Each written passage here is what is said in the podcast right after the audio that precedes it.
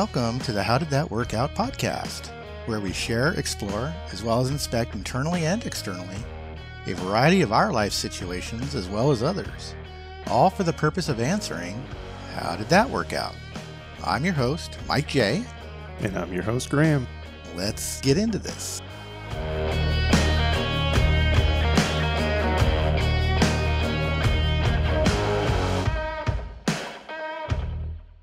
All right, man. How was your week? My week was better.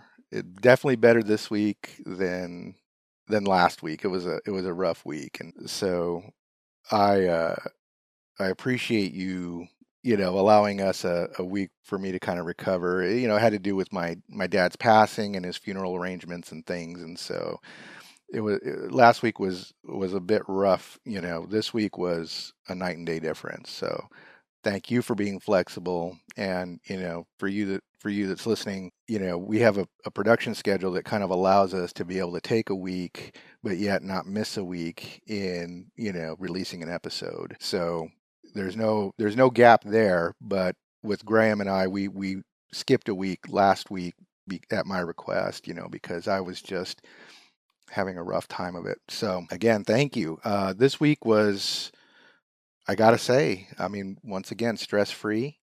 Uh, I've said it before. I feel like I've won the lottery. Um, got some great news at work in terms of, um, you know, shall we say, you know, financial benefits and compensation that we're back to, or we're actually not back to normal levels. We're actually back to levels that are higher than before normal. Okay. Wow. Yeah. you know, I, it's weird. I, I um, I don't know the specifics of your industry or company, but there there seems to be a lot of that going around. I don't know if everyone kind of sat on their hands for 2020 and they're like, all right, you know, we we were squirreling away cash or just major pivots in priorities. But um, yeah, there seems to be a lot of um, generosity isn't the word, but kind of like opening up the purse. Yes. Well, there was a lot of unknown in 2020, right? How long would it last? How long? Uh, how long would we, you know, and how and how bad would it get? Uh, not just in terms of economic growth for an organization, but in terms of the the human political impact. Yeah, and well, okay, we can say that. Uh, you know, if we if we go down that road, though, 2021 is going to be a hell of a lot worse than 2020. Oh, yeah, and the numbers speak for themselves. But but anyway, I digress. Um, so yeah, there was a lot of unknown, a lot, and so the organization that I work for, they they're a financial services company, so they see those trends and they they sock away for that so that they don't have to lay off anybody at least they try right they have a a war chest that they you know put into so that if they have to dip into it they can and so they'll let go of contractors and consultants before mm-hmm. they let mm-hmm. go of their own people mm-hmm. their own people would be like the absolute last resort so thankfully nobody got laid off they even kept their uh, even though it was remote they kept their summer intern if they made offers to uh, new hires they kept that they kept their offers they, uh, I think, extended their start dates by a couple of months, but also the internship programs, they kept those going. So overall, just a really a people focused company. Now, I don't want to sound t- tone deaf and not acknowledge that there's a lot of people and, and potentially those of you listening are have been impacted by this financially.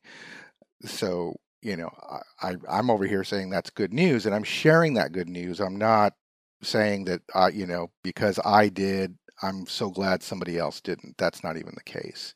Hmm. I, I, I feel like I have to over quantify that a little bit sometimes because we're kind of in a sensitive society at this point. But I do acknowledge that there are people that aren't as lucky, oh, and oh, yeah. Yeah. that is hard. Well, and I have been there. Sure, and we could step through the gradients. Like um, I've heard some horror stories. I guess at best they're like secondhand, but uh, you know myself uh, i work for myself and i've seen such so my my direct contacts are company heads and you know department directors and ceos and um, it's it was such a menagerie. You know, pr- uh, products di- or uh, projects rather disappeared. New projects came in hot, like they were priority one, and then um, you know communication was irregular. Uh, the cadence was you know uh, just that like unpredictable so the flow was disrupted money was was coming in but it was just in this kind of like well you know how summer is typically a downtime for a lot of companies. People go on their vacations and stuff. Yes. that was that was a surreal summer work work experience for sure. Mhm. um yeah so it, it was um very different for me and uh, this year uh, a lot of my clients pivoted and, and came on strong and that's and that's good. I've i've heard some some anecdotes uh, in like the service industry specifically restaurant you know you have uh, uh, restaurant owners uh, collecting that ppp and then Mhm. firing people left and right Right. and you know um being kind of there's one specifically i won't call anybody out but it's made a lot of um it's made a lot of press that you know their employees kind of uh mobilized and organized and the restaurant owner just dug their he, dug their heels in deeper. They didn't acknowledge you know their wrongdoings or even you know concede was the last thing on their mind and they just like just laid in harder. Like Yeah, and they look at you like, what, what's with the stink eye, people? I mean, you know. yeah. and yet, you- yet there's the other side of that spectrum too, which is restaurants pleading with their government, their state government, their you know city government to open up so they can go back to paying their employees, Uh, and perhaps those are the ones that use the PPP for its intended purpose, and then they they just ran out, and they and so now the only option is to open or as a business die. And that brings about a kind of a phrase that, and I don't even remember where, I don't know if it was my dad or if it was in the military, which means it could have been in the military and spoken to me through my dad, but Mhm. it's just a simple phrase adapt or die. yeah yeah And I think 2020, even going into 2021, like you were talking about the restaurant industry, it, it got hit very, very hard. But there are some restaurants that never would have considered delivering until this pandemic. So, if anything, right now it was through adaptation or die. But when things go back to normal, do you think they're really going to stop the delivery service? So now they've just created a new revenue stream hmm right that they otherwise would not have explored. When we look at these lockdowns, you know, I, I lost somebody to COVID. Okay. So, you know, obviously it's a bad thing. But when you look at these lockdowns, it also forced not, you know, businesses and individuals and families to redefine things, to Mhm. redefine lots of things. Number one, I don't think that there's one person that could say that they didn't notice some kind of a slower pace during this whole let's work from home everybody you know Mhm. some have done that for years some have Mhm. worked from home for years others are you know office you know office people through and through and they can't get along without being in an office and so it was mm-hmm. very hard for them. But overall families slowed down because you were spending lots of time together in a home of some kind whether it's an apartment a house whatever but families were spending more time together. And because you didn't have a commute you actually had the opportunity to have more quality time together while also though because you weren't taking vacations out you probably weren't taking your full vacation you might be taking a long weekend here or there just to kind of catch your breath but for businesses while they had to redefine work from home or work what work what office work is into a like a work from home scenario Mhm. there were significant investments that uh, many of those businesses had to make our ours being one of them we went from like you know 10,000 uh, VPN users on any given day to over 50,000 right and that's a lot of scale Yeah. right? Yeah. And so there was a big investment in the infrastructure to be able to handle that.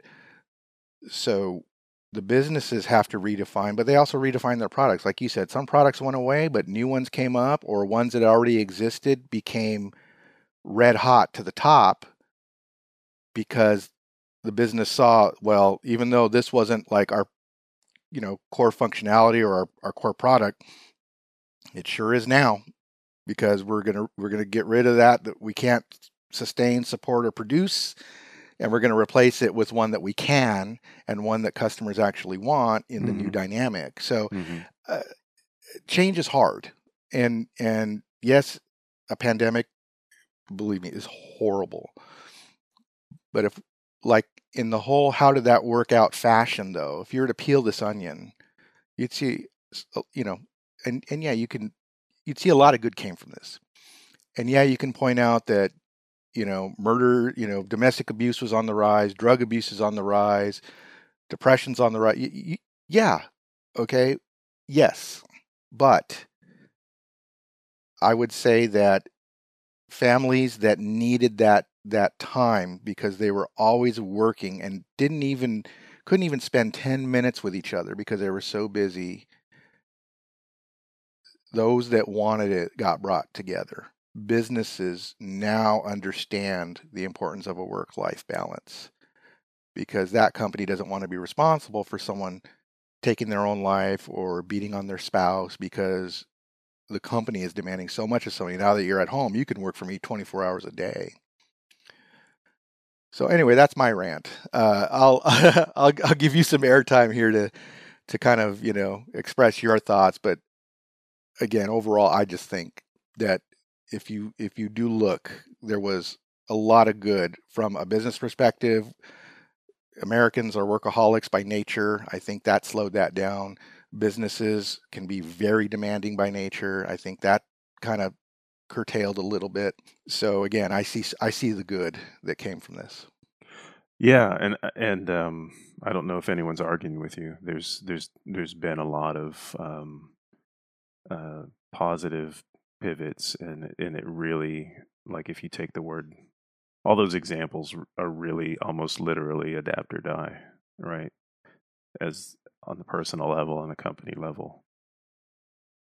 Um, yeah. So let me see. I'm trying to backstep and remember how we got there.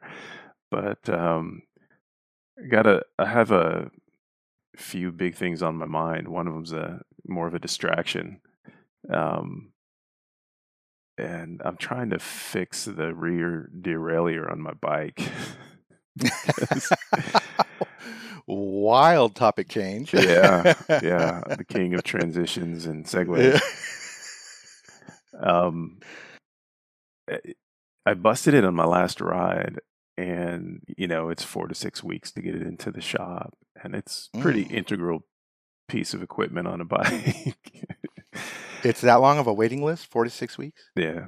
Um, so I was like, well, I'll take matters into my own hand because I've been very gradually doing more and more maintenance as those waits get longer. You know, like yeah, I can replace a chain, I can learn how to do that, and other little stuff. So this is this is a big one for me. It's it's very simple, but you have to understand the reason everything every component exists, right? So it's sitting on there in a half-ass state. Kind of dangling and kind of like well, help me. it's it if by all appearances it's it's on there right, but the chain looks like it's about six inches too long, and I got to figure out why that is. So anyway, that's um, a new challenge I gave myself, and it's one of those things where you're like, it would be just better if somebody else did it. I mean, I'm not beyond character building exercises, sure. but I can do this. I think I can do this, and I, um, you know, I'm highly motivated to do it because the sooner I can get it on there, the sooner I can ride. And that that 85 mile ride that I uh, opted in for, that's tomorrow. Is it really?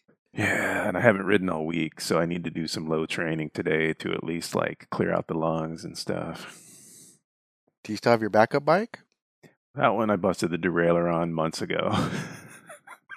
so the derailleur has been a, a topic in my mind for months and I was just like, well, whatever, I'll just figure it out. But then it came a priority, and now I'm I'll I've got a second derailleur on its way for the backup bike, so I'll be replacing two. So two bikes and two derailleur failure. yeah, yeah, and you know, depending on the quality, it's you can spend as little as twenty five bucks or hundreds. So. Uh, yeah, there's always that top end, isn't there? You could spend a thousand bucks on one if you really wanted to. Yeah, exactly. So that's that's that. Um, the uh, you know we touched, and I think it was in our last show. Um, we were talking about little victories, like acknowledging and celebrating, and yeah, and that um, that kind of brought to the front of my mind the little rewards that we, uh, whether we realize it or not, we give ourselves in life um, or throughout the day. You know there's i heard this quote from some actor about like you have to there has to be a reward like why am i doing this? Right? It's not just mm-hmm. to push the thing across the the desert it's like there has to be a reason. Um and i mean they can be as small as like okay cool when i figure or when i finish this little you know one hour sprint of work up i'm going to go make some tea or you know it's like okay at the end of today um, we're going to order pizza, you know, and then, and that's going to be the reward for the day, or have a glass of wine, or you know, like whatever it is. And I find myself the older I get, either I don't know, realizing that I do that more, or doing it more, or both. But it's just kind of hit this like crescendo of task reward, task reward, you know. I mean, in that way, I mean, aren't we all like that? I mean, animals seem to you know that's how you train animals right? You teach them you know a task and then you give them a reward. Uh, I, I don't think we're above that. I've got a great story though on mm-hmm. this is let's have it. when i got my first job my first my first paying job that is i worked at a pet shop and i think i'd mentioned that in episode zero i worked at a pet shop and my boss who was the owner one of the three owners would always uh, pull a dollar bill out of the register mm. and give it to me and say, "Hey, go next door and get me a, a large Pepsi." Mm-hmm. And next door was it was In and Out, In and Out Burger. Mm.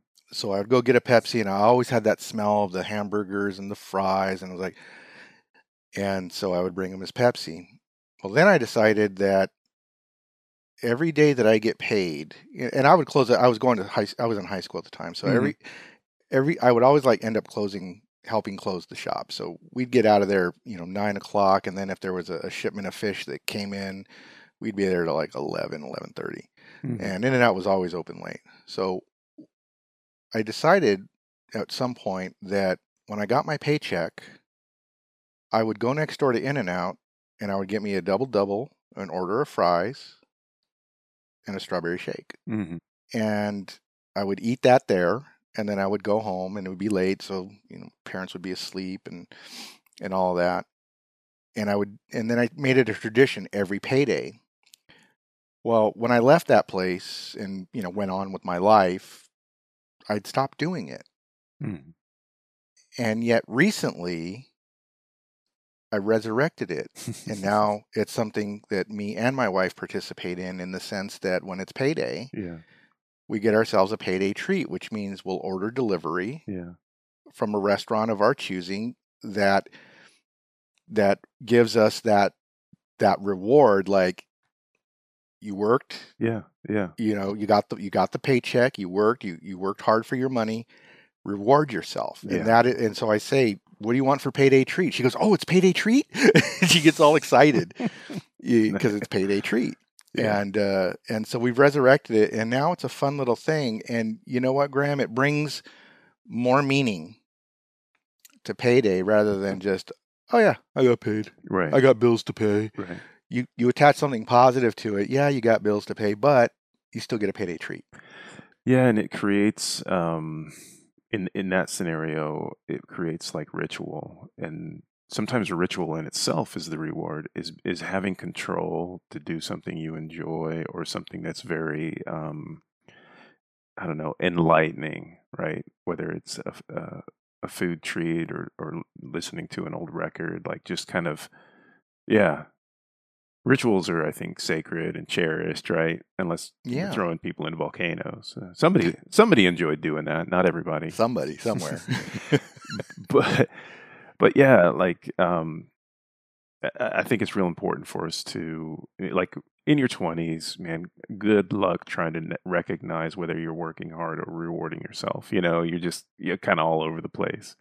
Um, but yeah, I've I've noticed it so much more as I've gotten older. Like. And, and it's started to almost become the way I structure my day. Like, oh, you know what? I'm going to wake up super early today. I'm going to bang out half a day's work. I'm gonna go for a long bike ride. Like that's my reward. And I don't get to do that if I didn't, you know, if I didn't successfully conquer that first chunk. You know. You're absolutely right. And I want to backtrack to the the pet shop story here real quick. Sure. Yeah. Yeah. There was another why. There were a couple of whys as to why I wanted to have a job after school. In fact, I gave I quit football, which I loved playing, although I Mhm. wasn't very good at it. Mhm. So it didn't love me back. I decided, you know, I didn't like being at home. I was a teenager Yeah. and I was living with my dad and a stepmom who just couldn't stand me and my brother. Couldn't stand, I mean, resented us Mm. from head to toe every day, every minute of every day. Mhm. So I looked for reasons to not be home. Right. And the other cool thing was that if I had a job, I wouldn't have to clean up the kitchen after dinner. Mm-mm. If I if I, if I wasn't home, I hadn't I couldn't clean up because I didn't partake in anything Right. that created the mess. Yeah. So my brother would have to do it all.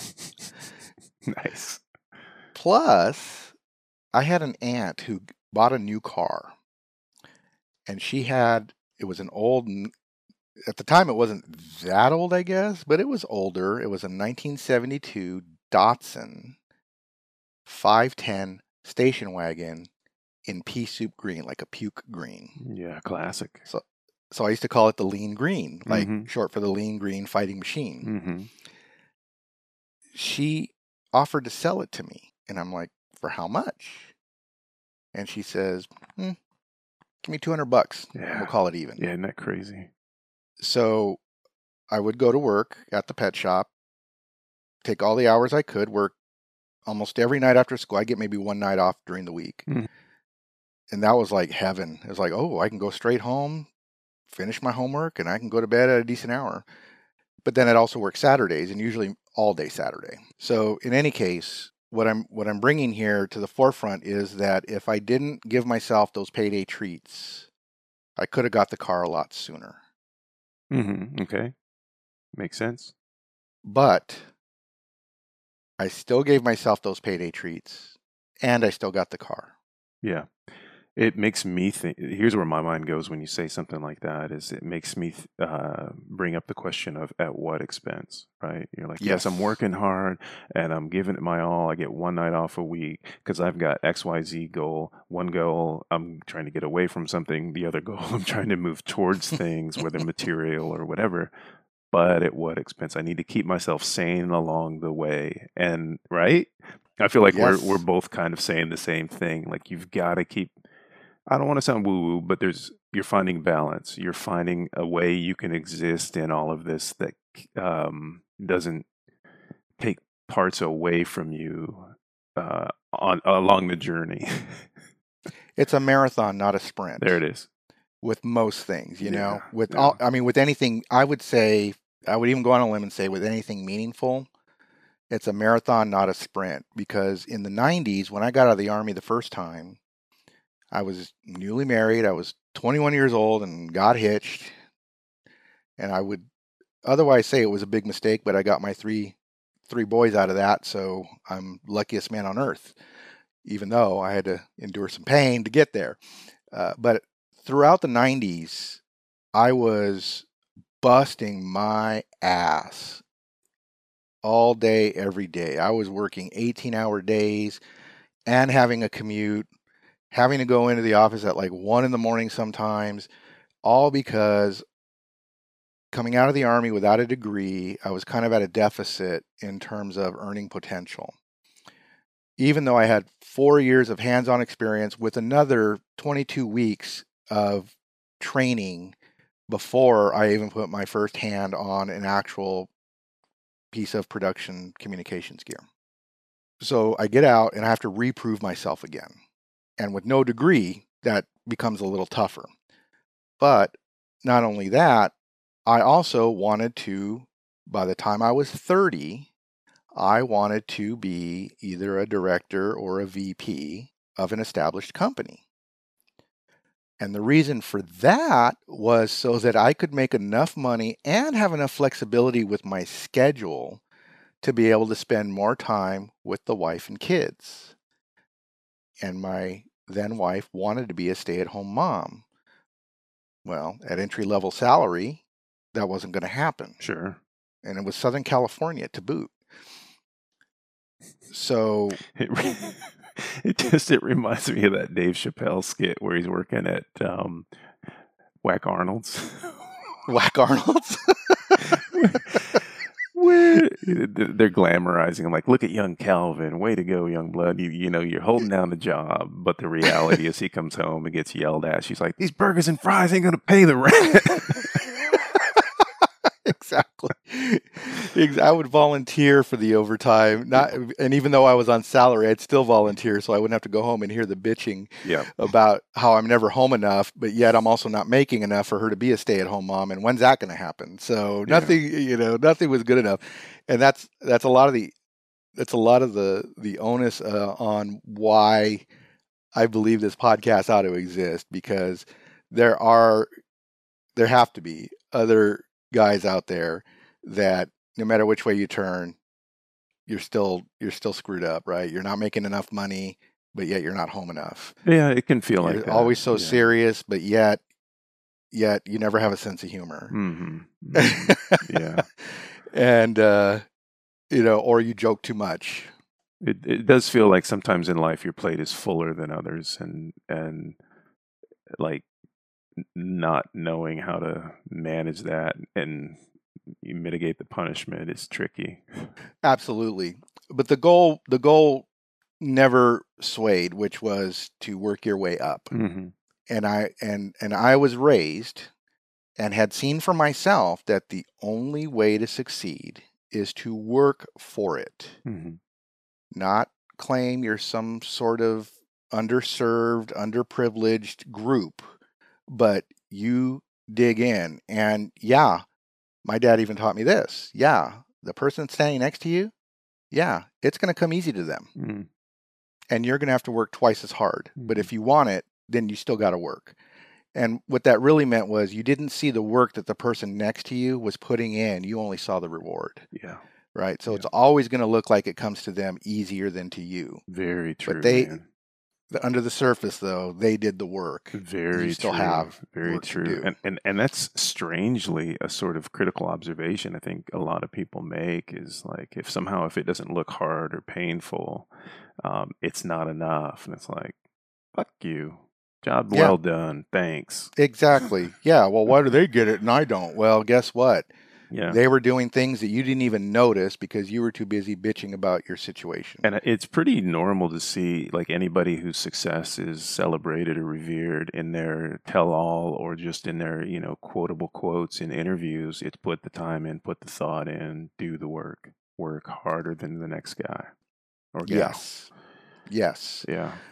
Now, however, though, in the 90s, while trying to do all of this, my my marriage ended in the late 90s, uh, which you know broke up our home and caused to a very crippling finan- financially crippling divorce. Mm-hmm. obviously our kids had to spend time in both homes and so what i wasn't doing was giving myself any reward it was all work you've got to get there you've got to get there this is what your wife wants you want to make your wife happy You've got to get there you want the flexibility to schedule You've got to get there you want to earn the big paycheck You've got to get there and Mm-hmm. what I didn't do throughout the entire 90s. I took maybe one vacation every five years. Right. Right. Okay. So, therefore, I failed miserably. Not only did I not make director or VP by the time I was 30, I had a divorce. I had just enormous amounts of child support to pay.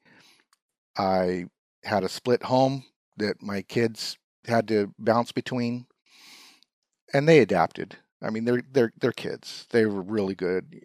I had I was product of a divorced family, so I felt horrible that I had to put them through the same thing. Of course, yeah. But then again, what's the alternative? You stay together and you're fighting like yeah, teach them how to cats and hate. dogs. Yeah. yeah, exactly. So the '90s for me, looking back on exactly what you said about giving yourself that reward for the little wins, Mm, and back to what I was saying about a marathon, not a sprint, mm. is when you go for the for the the big win, it ain't going to happen in a day. It ain't going to happen in a week. It ain't even going to happen in a month or even a year, maybe even a decade. But you got to give yourself a reward every now and then if you're going to make it. Otherwise, you're going to flame out and I did burn out. I and that was an IT. I did burn out Mm. and I became practically useless Really? and I wasn't getting anywhere. I wasn't. I wasn't. I mean, I was at a job where, yeah, every time I turned around, they were giving me raises and bonuses, and I was doing good. But then it got to the point where, because of my divorce, I was drinking a lot and not really paying attention to the work, and it was just I was a mess. I was a hot mess. And then a new recession came along, and I was too expensive for them to keep, so they got rid of me and so again ending ending the the 1990s eventually no family no job no money Oh, that is a shit decade, man. and it got Kind of a shit decade for music. uh, I'm just playing. Depends just on where you look i i would i would agree mostly but there are some there's some music out there that actually uh, made it not such a horrible decade Mhm. And maybe that's something we can go into an episode of the, Oh, that'd be a blast. Yeah. different decades of music, you know. Yeah, I'll note that down. Well, um, I had an after school job starting at 13, and I had to be driven to it until I got my license, and then I drove myself to it. And it was in another city. Uh, pff, city, that's a generous word. It was in another town. and um, what the, only thing I yeah I liked making money, but I was already making money. I'd worked Christmas trees seasonally, and I I knew I'd go do people's lawns and stuff. I was very like starting at age eleven, very entrepreneurial. um, money wasn't my goal, but I knew doing it made money. Doing the things that money you know got you was my goal. I wanted to buy cooler models to build, or cooler toys, or a better motorbike, or something like that. It was all about the Benjamins, baby. That's right. And um, but the thing I liked about the restaurant job I had uh, uh, after school from like 13 to 17, I was meeting new kids from you know a new town and hanging out with them and learning what their lives were about, and they knew other kids from other towns, and it was it just like exploded my social network, you know, and had a blast and it was the kind of um you know yeah we had uh what do you call those Mm, i guess bonfire parties in the woods but ours were Mhm. lame compared to the their like they had you know kids from like three counties coming in and a proper bonfire and good beer Dang, yeah. and just as many fights. But anyway, um, it was it was fun. Uh, worked my way up from dishwasher to uh, headline cook for Saturday nights. You know, which was a big deal. I think we were yes. I think we were serving 500 heads on a Saturday night. Oh wow. Okay. Yeah, I was slinging No pressure. dude for a 16 17 year old i started junior on the on the line at 15 they saw i wasn't just some joke and it wasn't wasn't my goal was not my goal i was just being a kid doing my thing not even thinking about cooking when i wasn't at the restaurant but uh, there was something cool about it i i enjoy it. it it was it suited my personality so anyway um I, I look back at that and I've talked with my sister about it and I've talked with my dad about it. Like I went on to work at um, one of the best resorts up in that area. It's you know it's well known in the in the area and around the, the nation. Um, I, you know I could have parlayed that into something, but my heart wasn't in it at all. It wasn't something I saw myself doing. I could have had a change of heart, could have switched gears, but it was just for fun. Really? So it was kind of like a a working hobby of some kind, an after school kinda like job. a side Yeah. distraction. It was an deal? no, it was an after school job. That's all it was, and it just happened to be. You know, I could have been. It could have been in the boat dock. It could, you know, it could have been pressing T-shirts at the fun park. But I was. It just happened to work in restaurants, and because I started at the very bottom, there was, you know, uh, progress to be made. You know, prep cook, line cook. Yeah. Did you have a sense of pride in making it to to head cook? I mean, did you Yeah, I think I did ex- experience that as a, an achievement? Um, not in like an isolated moment of self recognition, but I, I, looking back, I think I um, appreciated that position versus the guy who washes the pots and pans. Definitely, Okay. it was definitely a step up for sure. Of course. in, in the daily duties. Right, and and in the pay as well, right? Um, there's some stories I'll tell you off the show about the owner of that restaurant. Man, just Spill it. Spill it. um, he used to say, "No, I'll tell you off the show." Darn it. I almost got you. Interesting character, um, but uh, you know, then moving down to uh, Texas, uh, I was able to use that to get my first job, opening up a restaurant, not as a you know executive producer in the cash sense, but one of the first cooks to work there and design the kitchen and help buy the all the stuff. Again, I didn't care. I was 18. I was like, yeah, cool, awesome, paycheck. I got college to go to, you know, and so I started going to college and helping open in that restaurant. It just, again, I can't, I can't emphasize this enough. My heart wasn't in it. I was good at it. I didn't real, I didn't recognize how good at it I was. Do you know what I mean? It's just like It was effortless, and yet you didn't even realize it was effortless. Yeah, it, It is something you do. Yes, it's something I had to go do to get a check so I could go do the things I wanted to do. you really wanted to do. yeah, And and yet your fingerprints are all over that restaurant. yeah, yeah. You know, that that was that restaurant has part of you tied to it in its Mhm. in its own DNA right. Yeah, yeah, because you helped build it. You helped even grow it, I would say, through your decisions helped it I, I would assume it was a, a success. No, the I restaurant. failed. Did it really? Yeah. After you left though, right?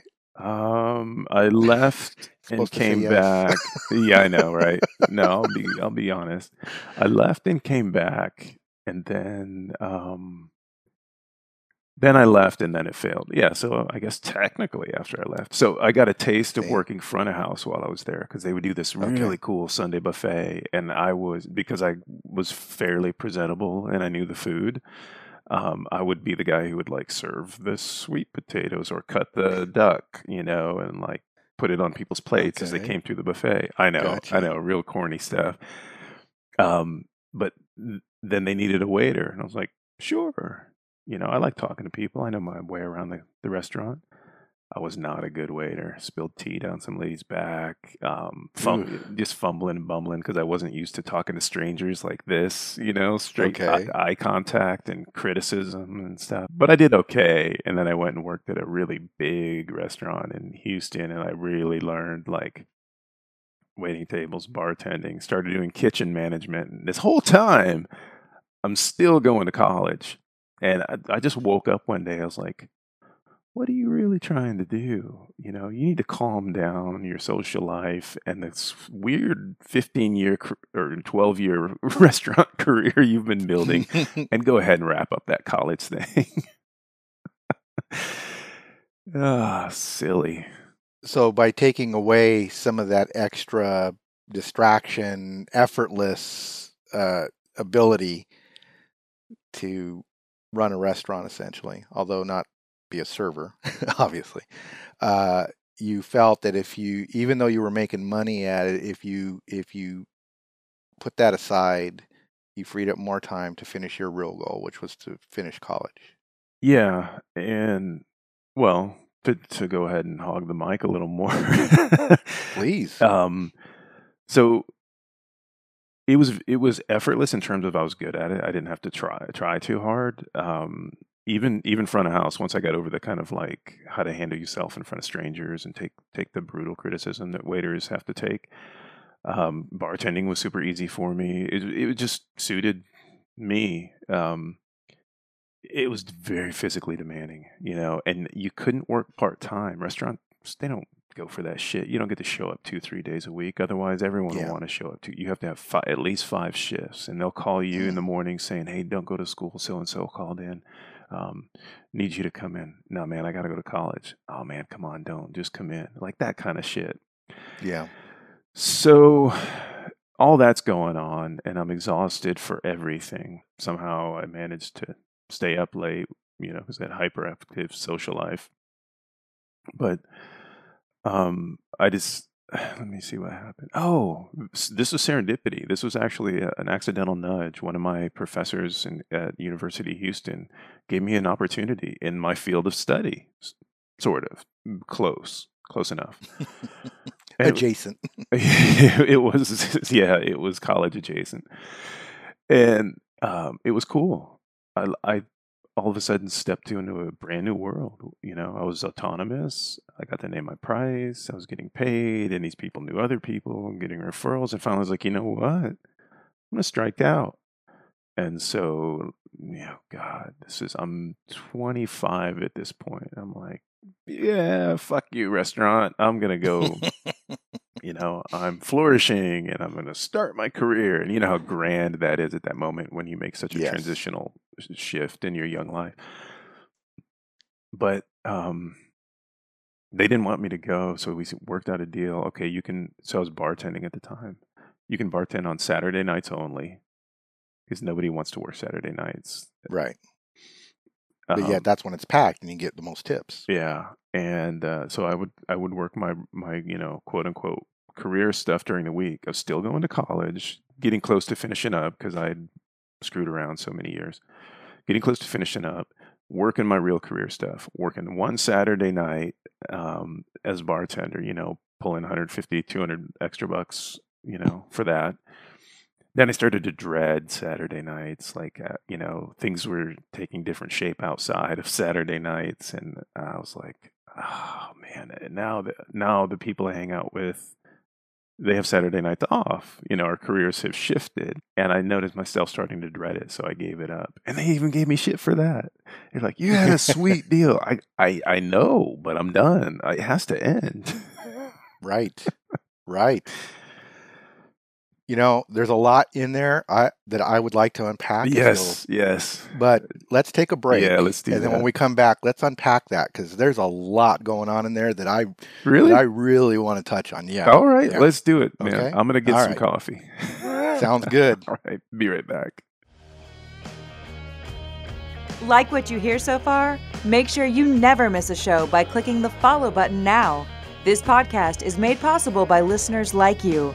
Thank you so much. Now, back to the show. All right, and we're back. So, Graham. Oh yeah. All right. So you want to unpack?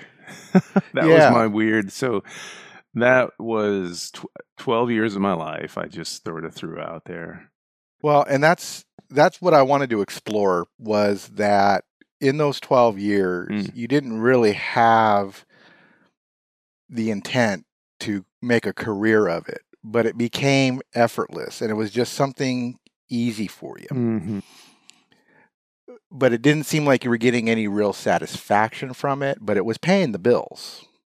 Yeah. And at some yeah. point, probably pretty well. And there was a social component there too. You met a lot of young people your age, you know, Mhm. guys and gals.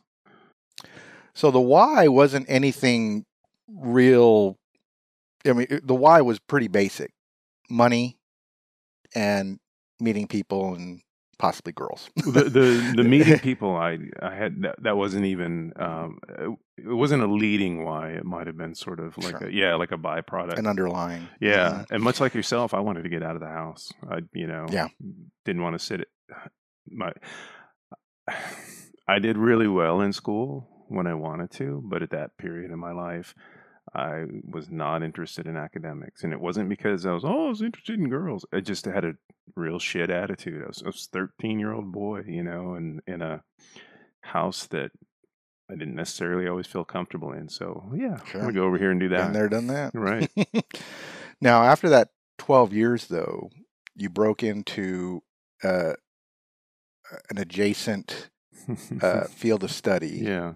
to what your what your at the time passion was. But over that 12 years, as effortless as it seemed to you, you brought about a situation that the restaurant needed you more than you needed them because you had this other opportunity that you may or may not have gotten as a result of your restaurant experience. Hmm. Think about it. Some things transfer, skills transfer Mm. from one industry to another, one profession to another. So I would have a hard time believing that after 12 years in the restaurant industry, you didn't bring something to that new opportunity no not, that nobody would not have existed. no, without- nobody implied I don't think anyone implied that no, no, no. Uh, no, I'm I'm un, I'm unpacking this like Mm. even if I'm stating the obvious, bear, bear with me. okay what you had, what you created was a restaurant that said we would do anything to keep you, including foregoing our own policy of you work five shifts or you're out. They didn't even care about that as long as they got you for the one night a week. Mhm. So they they actually went back on their own right uh, standards, right? Right. But you also had this other opportunity that I think I heard you say you got to name your own price. You got to name your, uh, and it was basically a much better scenario that you were coming from. And by having that attitude of, well, I don't really need you, restaurant, I don't really need you, that made them want you even more and yet you had a solid backup. So you actually had your cake and were eating it too, to the point where you decided the sacrifice of a Saturday night and the awesome pay that even came with it just wasn't worth what I was now giving up by being over in, in this new opportunity. And so by me stating that out loud, I'm going to a place where if if you can create a situation where the person signing the checks needs you more than you need that person signing the checks, you have all of the power. Yeah, classic uh, dialogue around negotiation, right? Is the one who wants at least wins. Well, exactly. And there was a time when when I w- uh, when I had my own consulting IT consulting practice. I had an awesome client. Best client ever. Mm, Always paid on time, considered me part of the the the, the business family, invited me to you know holiday parties and mm, mm. all, I mean I'm and one time I had dropped everything. I was actually out with my wife. They had an emergency and my you know my wife was getting her car service so i had driven her to one of the outlet malls or whatever they called they're like we really need you jay i'm like okay i wasn't planning on this let me move some things around and i'll be there in about an hour Mhm. So i called my wife because i was sitting in the car i didn't want to go in the mall. I called her i said look i gotta go i need you to come back. And she's like oh what happened? I go well client a called.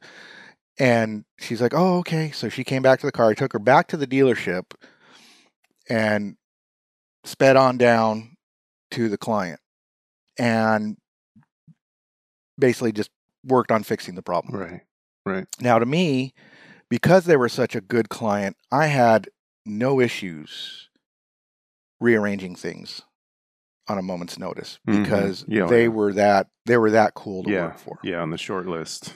Yes. And when I was done, the the vice president of operations, who was basically my contact, I worked I worked directly under him essentially, and he brought an envelope to me, and he says, "We really appreciate you dropping everything to come and help us." And I'm like, "Oh, it's no, it's it, you know, it wasn't it wasn't an issue it, it it worked out where I could rearrange those things. If I couldn't have, I would have had to have given you the bad news. But thankfully, I was able to. Mm-hmm. And he goes, "Well, I just want you to know that we appreciate it, and it is no small deal to us that you took the time to come and, and essentially rescue us." Mm-hmm. He says, "We wanted we want you to have this," and so he gave me the envelope, and it was six hundred bucks in cash. Mm-hmm. And he goes, "And that's not we still want you to bill for the time, the travel time, the the time you spent here fixing this, but we want you to also have this. Yeah. Yeah. And I was like blown away. I almost cried. I was like, "Are you serious?" I mean, for me, I thought I was just doing what a, a, a good consultant who appreciates his clients would do. Right. Okay. Now, fast forward about a year, I got an offer to join a, a, consulting firm. So I accepted that offer and I sat down with client A and I, I said, Hey, I'm gonna be I'm gonna be leaving my practice. I'm gonna be shuttering it and I'm gonna go work for a firm. Mm-hmm. And they tried to essentially get me to rethink that decision. Mm-hmm. They're like, What would it take for you to stay? And I wasn't even an employee. And I'm like, you know, this is just something I think I have to do. And they're like, okay, well, let, let's do this. Um, you know, what are they, what are they wanting to pay you? Right. And I, and I told them, I said, they said, well, we can't do that much, but we'll give you a base salary and I'll just, I'll just throw out numbers, whatever. I'll give you a base salary of 68 grand Mm-hmm. and you'd still be our consultant and you could take on other clients right. and we'd give you an office here Sweetheart deal, man. to work out of right. Right. okay. Right. and uh, so because you've always been responsive to us we have no no fear whatsoever that if you take on other clients right. that we're gonna we're gonna suffer There in terms they- of service Yeah, they wanted to secure you. yes Yeah. yes and i said well but there's a, a matter of a signing bonus and they said well how much and i said uh, i don't know 10 grand Mm. And they said, he said, this was the president, but not the owner t- that I was talking to now. He says, oh, I can, I can authorize that right now. Right. Right. And I go, yeah, but they've got health care. And as an independent, I don't, you know, and he tell you what, we'll put you on our company health care. Well, yeah, you're technically an declare you- employee. we'll de- We'll declare you an employee. yeah. You'll get all the benefits of an employee, but you can still go out and get other clients. Yeah. And I still said no. Okay. Um, any regrets? a little. Yeah. Right. Yeah. But it doesn't end there. right. Okay. It doesn't end there. So I'm on like my second assignment with this new firm. Well, it's not really a new firm. I came back to work for for them. I had worked for them before I started my own practice. But anyway, I'm on my second assignment. I'm in uh, Minneapolis, Minnesota, and I get a call from the VP of operations, my my normal contact. Mhm. Well, hey Jay, how's it going? And I'm like, oh, it's going good. What you up to? It's so good to hear from you. He's like, oh yeah, everything's great. He goes, listen, um, we decided that we want to hire a full time IT director, Mhm. and we'd love for you to fill that role. Mhm. Now, mind you, he was a vice president. Remember, I, in the '90s, I wanted to be a director, but I Mhm. wasn't 30 anymore. Right. Right. so it, it suddenly lost its luster. yeah, but uh, he says we'd love to give you first crack at it, and and I was like, oh man, that is. And he, I mean, he threw out numbers and everything. I go, that is so generous. And, they, and he goes, it's not enough. Well, talk. You know, give give me a number. Mhm. And I'm like, oh man, I look, I just started here. It wouldn't look great. I, I I'm really flattered. And they said, okay, listen.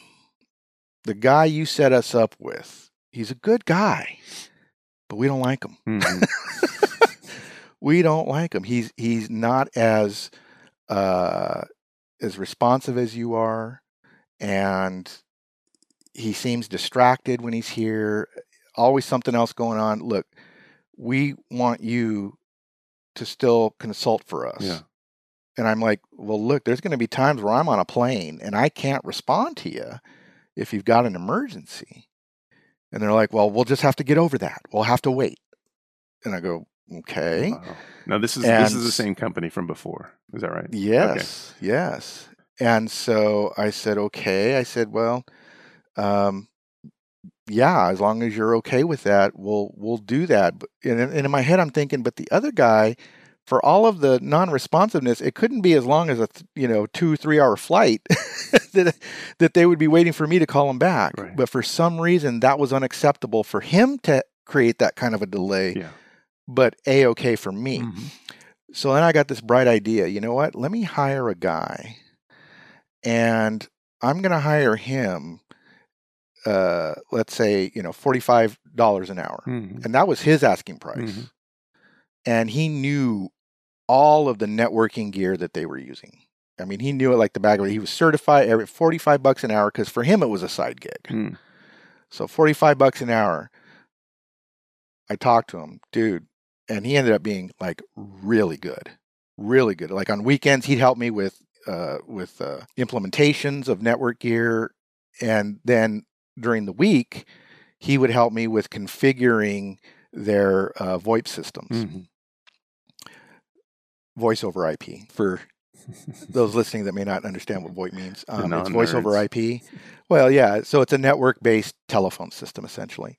And so he would help with that. And he was really, really good. So I said, look, dude, I want to give you more hours. I need you to cover me when I'm in flight. And he says, yeah, you know what? I can do that. I can take breaks from work and, and what have you. Yeah. And then it turned into, well, you know what? I am so exhausted from, you know, I, I, I was going to like Fargo, North Dakota, Yeah. and it was like, I am so exhausted, man. Can you? They they they need this done, and I would give it. You know, would you would you mind taking care of that for me? No problem. Well, I was charging my client a hundred dollars an hour. Yeah. Okay. And then it became a regular thing where it was like, well, Steve, you're doing a great job, man. Let me just route everything to you and I could focus on my day job and get a good night's sleep. Mhm. And he didn't mind being up later to fix things and he was charging a really good rate. Mhm. So I was making money literally while I slept Yeah. Yeah.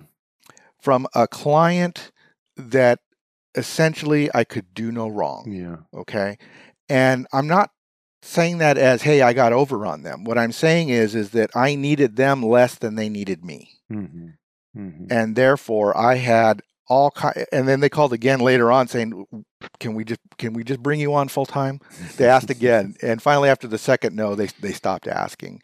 And it broke my heart because they were such good people. Now the owner was a little bit difficult and kind of weird but he lived in Colorado and this this company I was consulting for is in Texas so he'd fly in every now and then and I even had to make presentations to him about some of the changes that I was proposing to help optimize their their Hmm. network and it included servers, not just switches and routers, but also server. I mean, basically, we had to redo their entire infrastructure to modernize it and get it stable. Because they did have IT guys there, but they were they were programmers. They weren't they weren't infrastructure Yeah. guys. Yeah. And so they would do their best, but it wasn't in their wheelhouse. So, in any case, I don't know in the how did that work out sense. I don't know if it worked out better that I stayed with the consulting firm and turned down their multiple offers.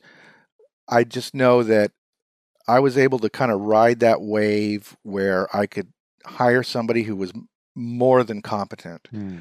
to do the work, paid him his asking price, and my client paying me the asking my asking price, Right. and everybody won. Yeah. Everybody. Yeah. The client got taken care of. Uh, Steve got his side gig paycheck. I was making money while I was at a client site making my day salary. And if Steve was working on something while I was at the client site, I was making essentially double the money, Mm-hmm. you see? And then at night and on weekends, Steve took care of it all. Mm-hmm. And I didn't have to, at some point, all I had to do was write the email saying, okay, guys, you know, hey, hey client A, the work's done. If you notice any issues, let me know. And if they did let me know, then I would just like forward it over to Steve and he'd be right on it. So it was it was a perfect working relationship. But again, it came from I didn't need them as much as they needed me. Yeah. Yeah.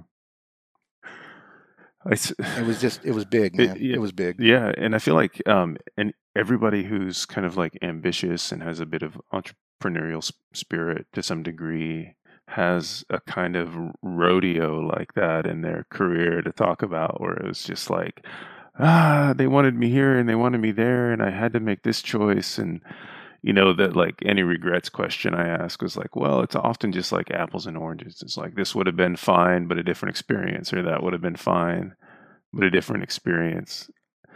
I have a lot of respect for the gentleman who had had the what are they offering you? He wanted to hear it all. Do you hear what he was up Yes. against?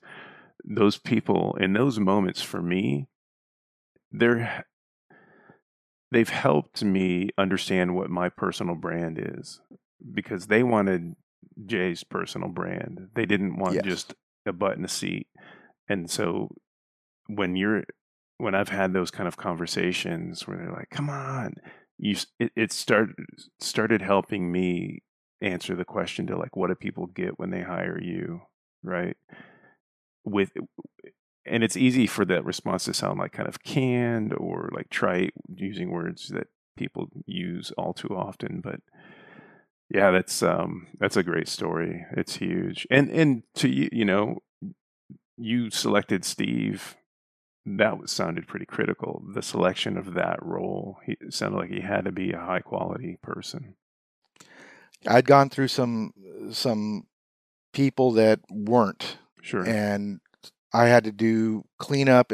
There was one time I was on vacation in Florida with my wife, and the guy that I had asked to, to take the reins for me while I was out just essentially disappeared. Mm.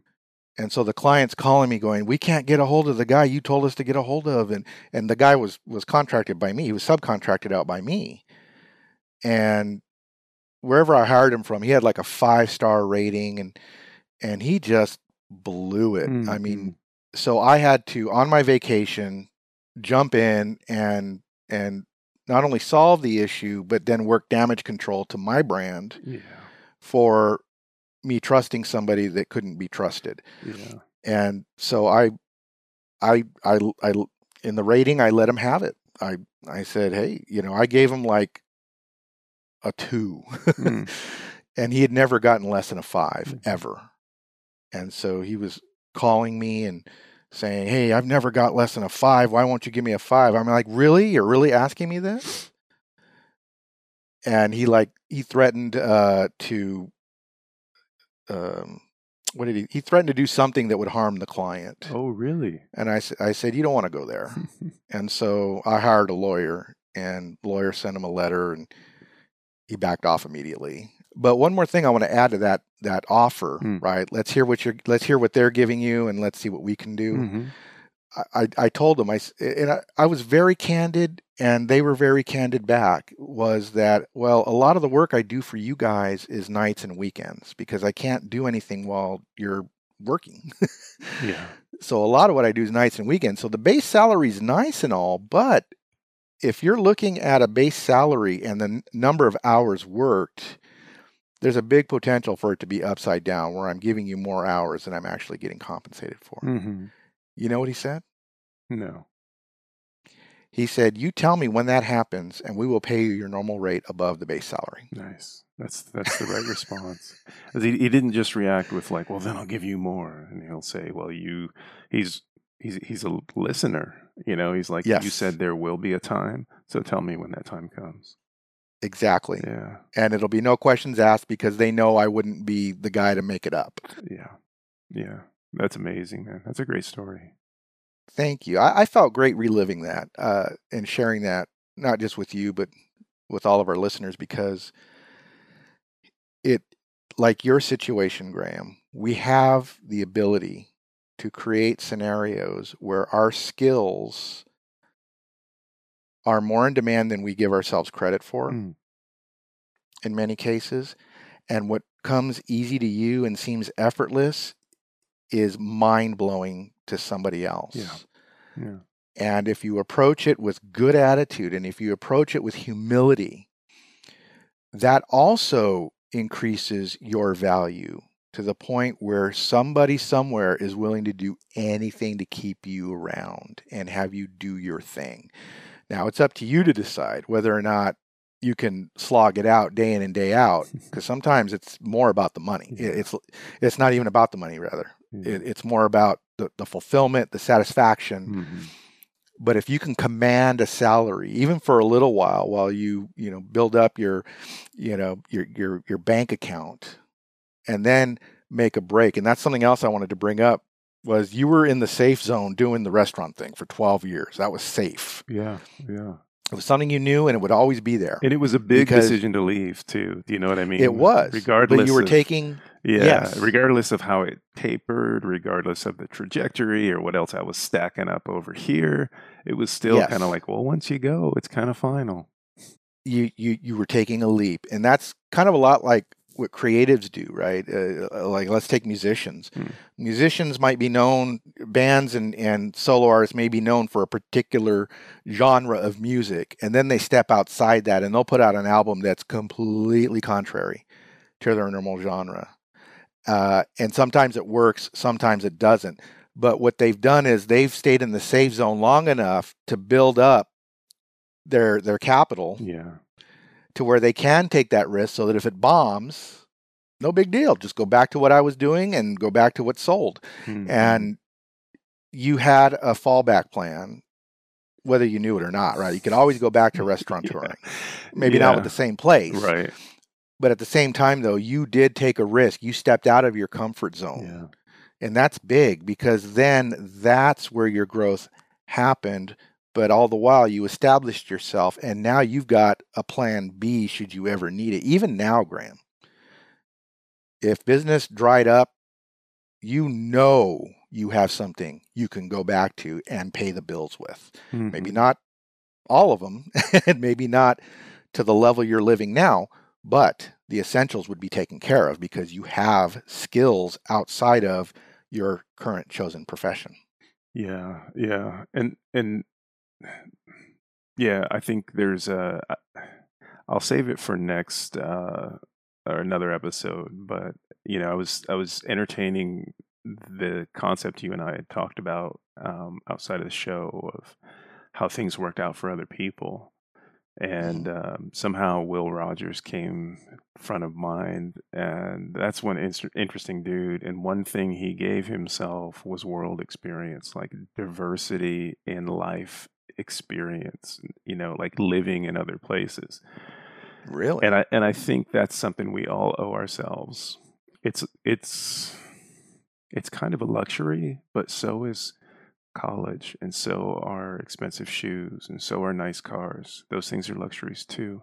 So I think if we can give ourselves like really diverse experiences, strangely, uh, serendipitously, accidentally, they can become backup careers or they can become serious hobbies that if you ground it down a little more, you could parlay that into a career or a product line or diversity in income or, you know, or something like really um, stay focused, but don't stay narrow.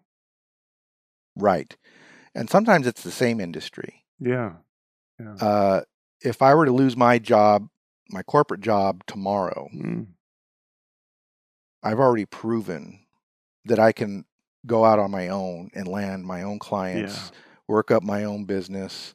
Uh, and and even from what I did with that one client, I landed another client, the largest uh, and most revered music company in Central Texas Mm.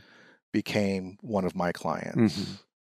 based on word of mouth Right. Yeah. and they wanted to modernize. I mean, they were kind of stuck in the in the '60s. Mhm. Uh, you know, they sold instruments and sheet music and all of that. But the son of the founder was going to be handed the business, and so the son wanted to modernize. Sure. Yeah. and brought me in to help them visualize that. hmm Yeah, word of mouth is powerful, and you and, and, Yes. it, and and it started to come to my mind when you mentioned the guy that that company had gotten. They're like, yeah, we don't like him. People they they have to value your work, but they have to also enjoy having you around to a certain extent. Yes. Yeah, you got to reduce the Attitude. friction. Attitude is everything. Yeah, Yep. yeah, reducing that friction. That that's well said, Graham. And but like I said, in, you can be in the same industry. If I lost my corporate job tomorrow, the only thing I lost was a guaranteed paycheck. Hmm. But what I realized when I did have my own firm, my own practice rather, it wasn't my own firm, it was a practice, was that I made more money than I did the previous time at any corporate job. yeah, yeah. And then when I was having them as a side hustle and paying somebody else to do the work, but it was still, I was the face of the company Mhm. that they hired to help them. And then with my corporate job, I was making more money than I had ever made before.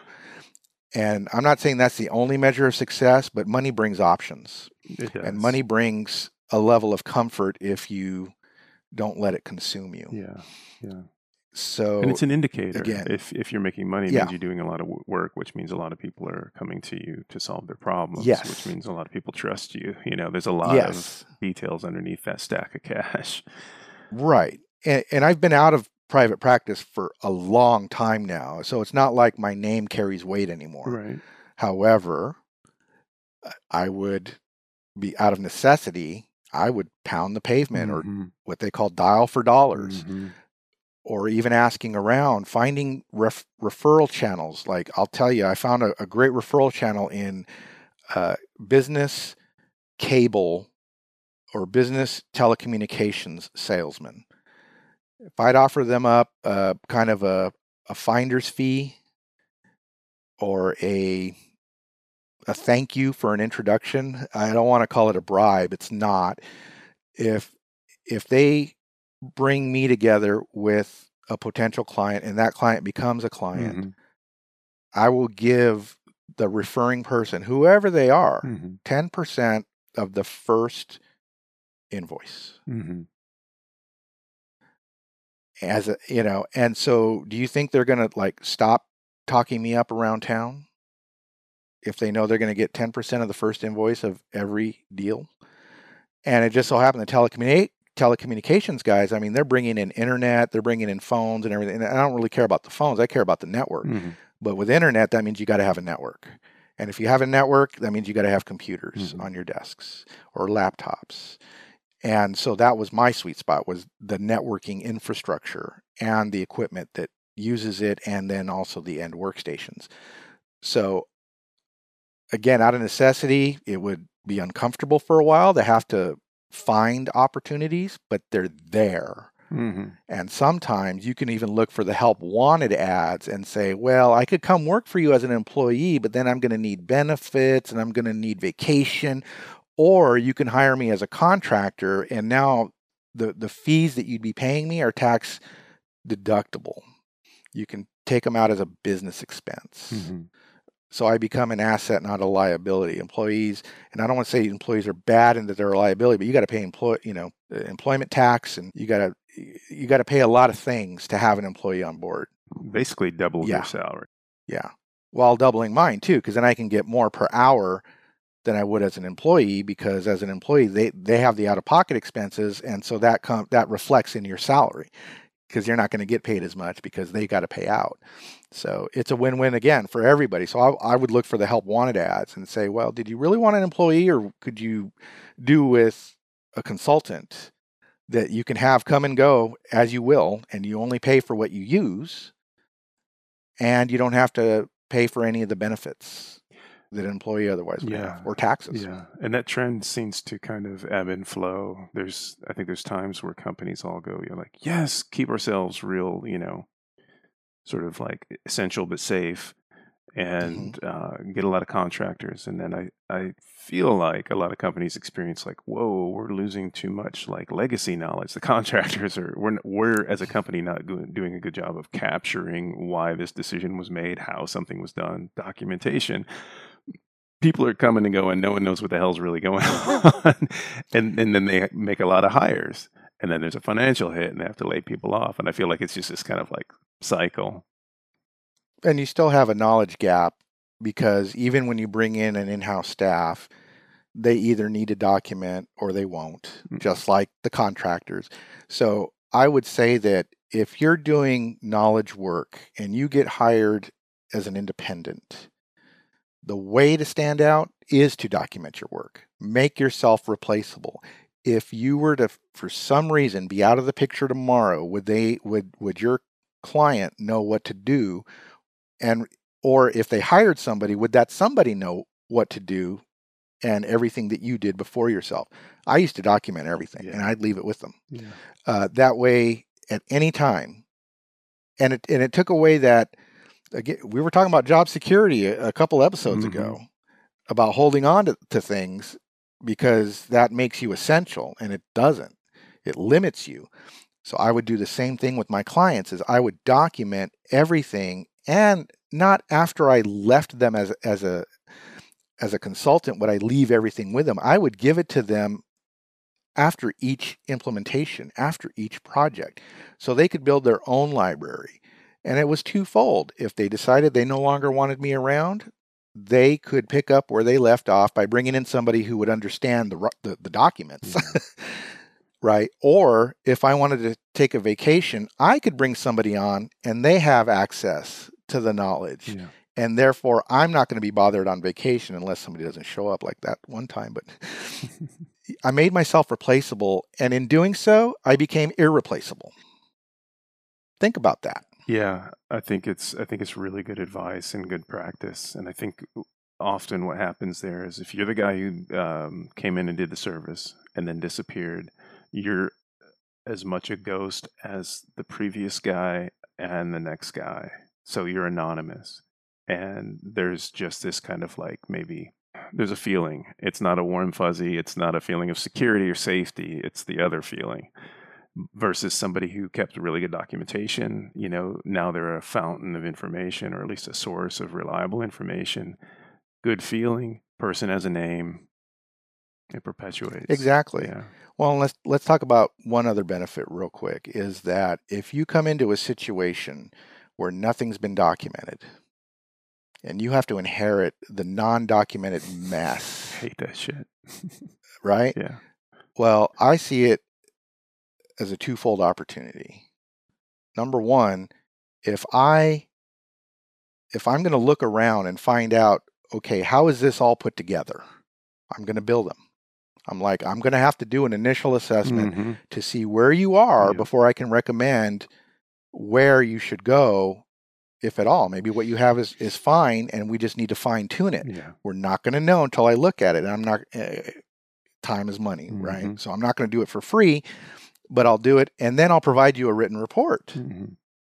you see, so that if you don't hire me, you can give it to the next person. Yeah, you're not starting all over again. Exactly. Yeah, Yeah. you can get you know, and if you want to shop around, whatever. I don't, I don't, I, I don't play games. I, yeah, I just assume people are shopping around. Yeah. And but yet I still got compensated for the time I spent. Mhm. So that if they don't go with me, I still got paid. Yeah, yeah. The other opportunity is is if they hire you to implement whatever it is, whether it's tweaks or whether it's a top to, you know, you know, top top down re-implementation of of everything, hmm. a modernization, you name it, then well you're getting paid for that too. And then on top of that, some some consultants also want to resell hardware. They want to sell you Yeah. if they recommend a server, they want to sell you that server from them Yeah. And they're going to buy it at a wholesale rate and then they're going to mark it up. Yep. a li- I mean a little bit, you know, maybe 1 to 3% they're going to mark it up. Mhm. So they get a little extra for the hardware on top of the labor to implement it. I didn't do that Mhm. because in doing that you'd have to pay sales tax to the state Mhm. and you'd have to keep track of all of those transactions Mhm. And if that hardware breaks, they're calling you and you're fixing it for free because it's under because you're going to give some kind of warranty. You're not going to put something in and say from day one if it breaks, call me and I'll bill you my normal rate. You're not. It's, nobody's going to stand for that. Yeah. That's BS. So what I would do is I would do I would call the hardware makers or the the um I guess the resellers like CDW and Right. some of the some of the larger warehouses and I would and I would give them specs and they'd match me up with the hardware and then I'd put it all into a recommendation memo or document and give them all the specs and all the pricing and where they can order it from Right. Yeah. and I would step away. Now, people might say, "Well, that's stupid. You could have made money on, you know, I mean, a, a server costing you know five, ten thousand dollars. You could have made some good extra money." Mhm. But I'll tell you what, that would also require a lot more headache in the bookkeeping, Yeah. And it would, and then it would open me up to audits by the state to mm-hmm. make sure I was keeping the right amount of tax and paying the right amount of tax, blah, blah. I didn't want any of that. I wanted it simple. But guess what? Because I recommended it and they ordered it, as soon as it arrives, they call me to come put it in. Yeah. And that's where I make my money. Big picture. That's the big picture. I agree. It, it liberated you from having to do the paperwork and, and the mental inventory of worrying about uh, the government. Yeah. And the worry about that phone call and the liability of having to fix something that's broken. Well, and if it does break, who are they going to call? They're going to call me to deal with the vendor. Yeah, right. Right. That's why they hired me, is to take care of their technology. So they could be on the phone with the vendor say, hey, my new server just broke. Mm. What gives? Or they could say, Jay, the server broke. We don't know if it's the server or the network. So they're going to call me in, pay my normal rate. Mhm. And then if I, and I'll tell them, well, this is a, this is obviously a, a quality control issue with, with the, the machine. Mm. They're like, okay, well, go ahead and call them and, and, and get it worked out. Okay. At my normal rate, you know? So again, I'm not lo- I don't I think I gain more by not reselling myself, reselling the hardware myself. I gain more because they're still going to call me anyway when, when something breaks. Yeah, and depending on how uh, obvious or in front you you make that to them, like, oh wow, this guy doesn't mark up his price. Like his hardware is cheaper, basically. That Yeah. that yeah that um, carries over to the client perspective. Exactly. Yeah. I would say between the two of us, I think today we kind of gave a bit of a primer on how to succeed with skills you have and the skills you have, how they translate into new opportunities, and how you don't always need a corporate paycheck to thrive, well, to survive, let alone thrive. Yeah. What did you What did you get from today? Gosh, I hadn't even thought about it. I've been sowing the trees. um, yeah, I, I think that's fair. Is that um, you don't have to know how you're going to spend the rest of your life because the truth is nobody really knows. A lot of people um, inherit a template, and that's fine. Some people um, sort of appropriate life templates and try to fit themselves into it, and that and that's fine too. I'm I'm not here to judge, but you're not really going to know um, how your career is going to unfold, um, how your personal life is going to unfold, whether it's family, friends, or just your own self as a human being.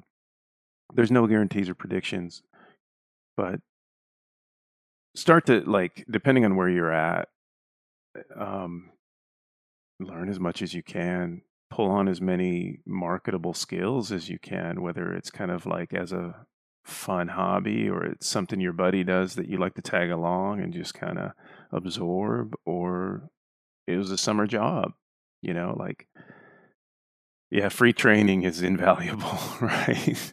Um, Absolutely. well, we also talked mentorship in previous episodes, which can also help with that skill building. Yeah, and, and mentorship I think requires a bit more focus. It does. Like once you've kind of like narrowed in all the like, oh yeah, this is this is something I might be more seriously interested in. I think that would be mentorship well spent for sure. Um, yeah, take it as it comes. I mean, there's uh, like you described, Jay. Um, there's hidden opportunities in some things and it's easy to get distracted by the big opportunity but also to kind of like just take a moment take a pause and think okay how's this going to play out what other opportunities lie here yeah it's it's so funny it's it's fun No, I, I agree, and and I'll, I will say that there's a lot of discussion these days about Mm. capitalism and many of its ills, uh, you know, in comparison to other ideologies, I guess, or economies. But I would say that in a free market capitalist system, you are able to make a living however however comfortable you want based on skills that you possess. And yet it is up to you as an individual to figure out how you can apply those skills for your best benefit while helping others. yeah it is it is one's own responsibility for sure and and to um not think of s- skills as like so singular right like um like a skill set you've got the i always tell people like well when the economy's shit this is what people pay me to do but when there's a lot more money being thrown around i've kind of got these ancillary things i bring in you know Absolutely. And when econ- when the economy does go to shit, the adapt or die Yeah. philosophy comes Yeah. into play where you don't necessarily have to abandon your skills. You may have to leverage them in Yeah. a different way or market them in a different way or deliver them in a different way. And that almost forces you to be creative. And if you can think your way out of uh, a situation that you didn't anticipate, then you're all the better for it. You're not a victim. You're all the better for it because you've been there, done that, and you thought of a way out of it. Chances are, if it were to happen again, God forbid, then you would have the means to do so because you've done it before. So it's not like it's uncharted territory anymore, uh, but also you're thinking of creative ways for your skills to pay you dividends. yeah the likelihood of success definitely increases right Absolutely. What do you think? Did we talk it out? Did it? Did, how did that work out? i think we did i think we talked it all out I'd, I'd say from our personal anecdotes, things have worked out pretty well when you look at humble beginnings and the journey through our lives. You had more than one career. I've had more than one career. And yet, here we are. I would like, again, there's no such thing as a self made man. There really isn't because pe- somebody somewhere believed in you yeah and somebody Yes. gave you a chance and somebody taught you something that gave you the skills you can leverage. So from our humble beginnings to where we are now, which I would say we're very blessed to be pretty comfortable, agreed hmm okay? And we have beautiful wives. hmm You've got a gorgeous daughter. I've got three grown young men that Mhm. used to be my boys. um, and through all that, it wasn't just always cake. I mean, we've we've had this our generation, Generation X, has had more recessions than any generation before us. Woohoo! Hey, at least we did something. well, and that's the thing. I mean, as Generation X, we've been subjected. We're probably going to be going on our fourth recession here pretty soon. Three prior in our lifetimes, and potentially a fourth. So it wasn't all gravy. It wasn't all just, hey, will you give me a job? Sure. What do you want? How much you want? You know, Yep. like, it didn't end up like that. Just another notch in my braided belt from the 90s. Yes. Well, yeah. and the early 2000s. Uh, so, no. I'm just kidding. but uh, but again though if you if you look at things from a different lens uh, you know le- if you look at things from a lens of negativity then you're always going to be wanting Yeah. but if you look at things Mhm. from gratitude and you know an attitude of gratitude where hey i got these skills even the pandemic can bring out some good Mhm. something as awful as a pandemic can Mhm. bring out some good. I would even dare say that my combat tours brought out something positive. Mhm. Yes, there are negatives. Sure. I still have the nightmares. Yeah. I still have flashbacks. I still have PTSD. but I don't wear that on my sleeve saying, "Oh, you know, give me, give me, give me, give me," because I did because I had to endure these things. No. Instead, I got skills that enhanced the skills I had before and brought it to the whole next level so that when I got done with the military, okay, I had more options, not less, hmm and a, a service record that, yeah, looks good on a resume, but a work ethic that somebody would only see if they gave you that chance, Yeah. right? Yeah. So- right. Right. the resume gets you in the door. purpose of a resume, I'll say it again, I've said it before, is to get the meeting. It's not to sell yourself in one read because you can't.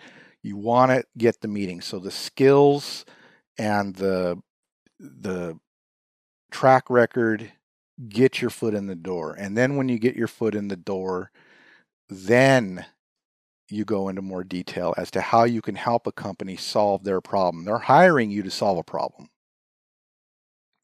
And True. it's up to you to find out A what that problem is and B how might you be able to help them. And if you can if you can articulate it even if they can't, they're the ones signing the paycheck. They don't have to, but if you can bring it out in them and then you can equate how your skills and your previous uh, Experience. opportunities, Yeah. experience Mhm. comes into play and solves the problem that they're facing right now, Mhm. then again, you're ahead of the pack. You're you're on the short list, if not getting an offer that you know that same day. I don't want to promise that, but I'm saying stranger things have happened. All right. Well, I don't want to beat this horse to death. Um, I think we got a lot out of today. I hope we did. I hope uh, those of you listening, I hope you got something valuable out of this. Uh, again, it doesn't always have to be doom and gloom. Even in what seems like doom and gloom, there can be a positive outcome. Yep. Yep. Things will work out. All right. Well, I guess we'll wrap it up there. Uh, thanks again for another great week, uh, Graham. Always appreciate the insightful discussions, and uh, those of you listening, I really appreciate you tuning in. And and I say tuning in like we're on the radio, but I do- do appreciate you giving us a listen, and hopefully you'll stick around. And we've got a lot more to share, and hopefully you enjoy the way we share it. Right on. Good stuff. All right. Have a good week. All right. We'll see you next time. Bye for now. All right, there you have it. This is the final episode for season one of How Did That Work Out? Be sure to catch up by listening to our earlier episodes, and if you'd like to know when season two will be ready, be sure to sign up for our show notes newsletter at hdtwo.substack.com. That's hdtwo.substack.com. Be sure to catch us on Instagram, Facebook, and YouTube as well. All our links can be found at our Substack sign up page. Be good, be well, learn from life's lessons, and we'll talk to you soon.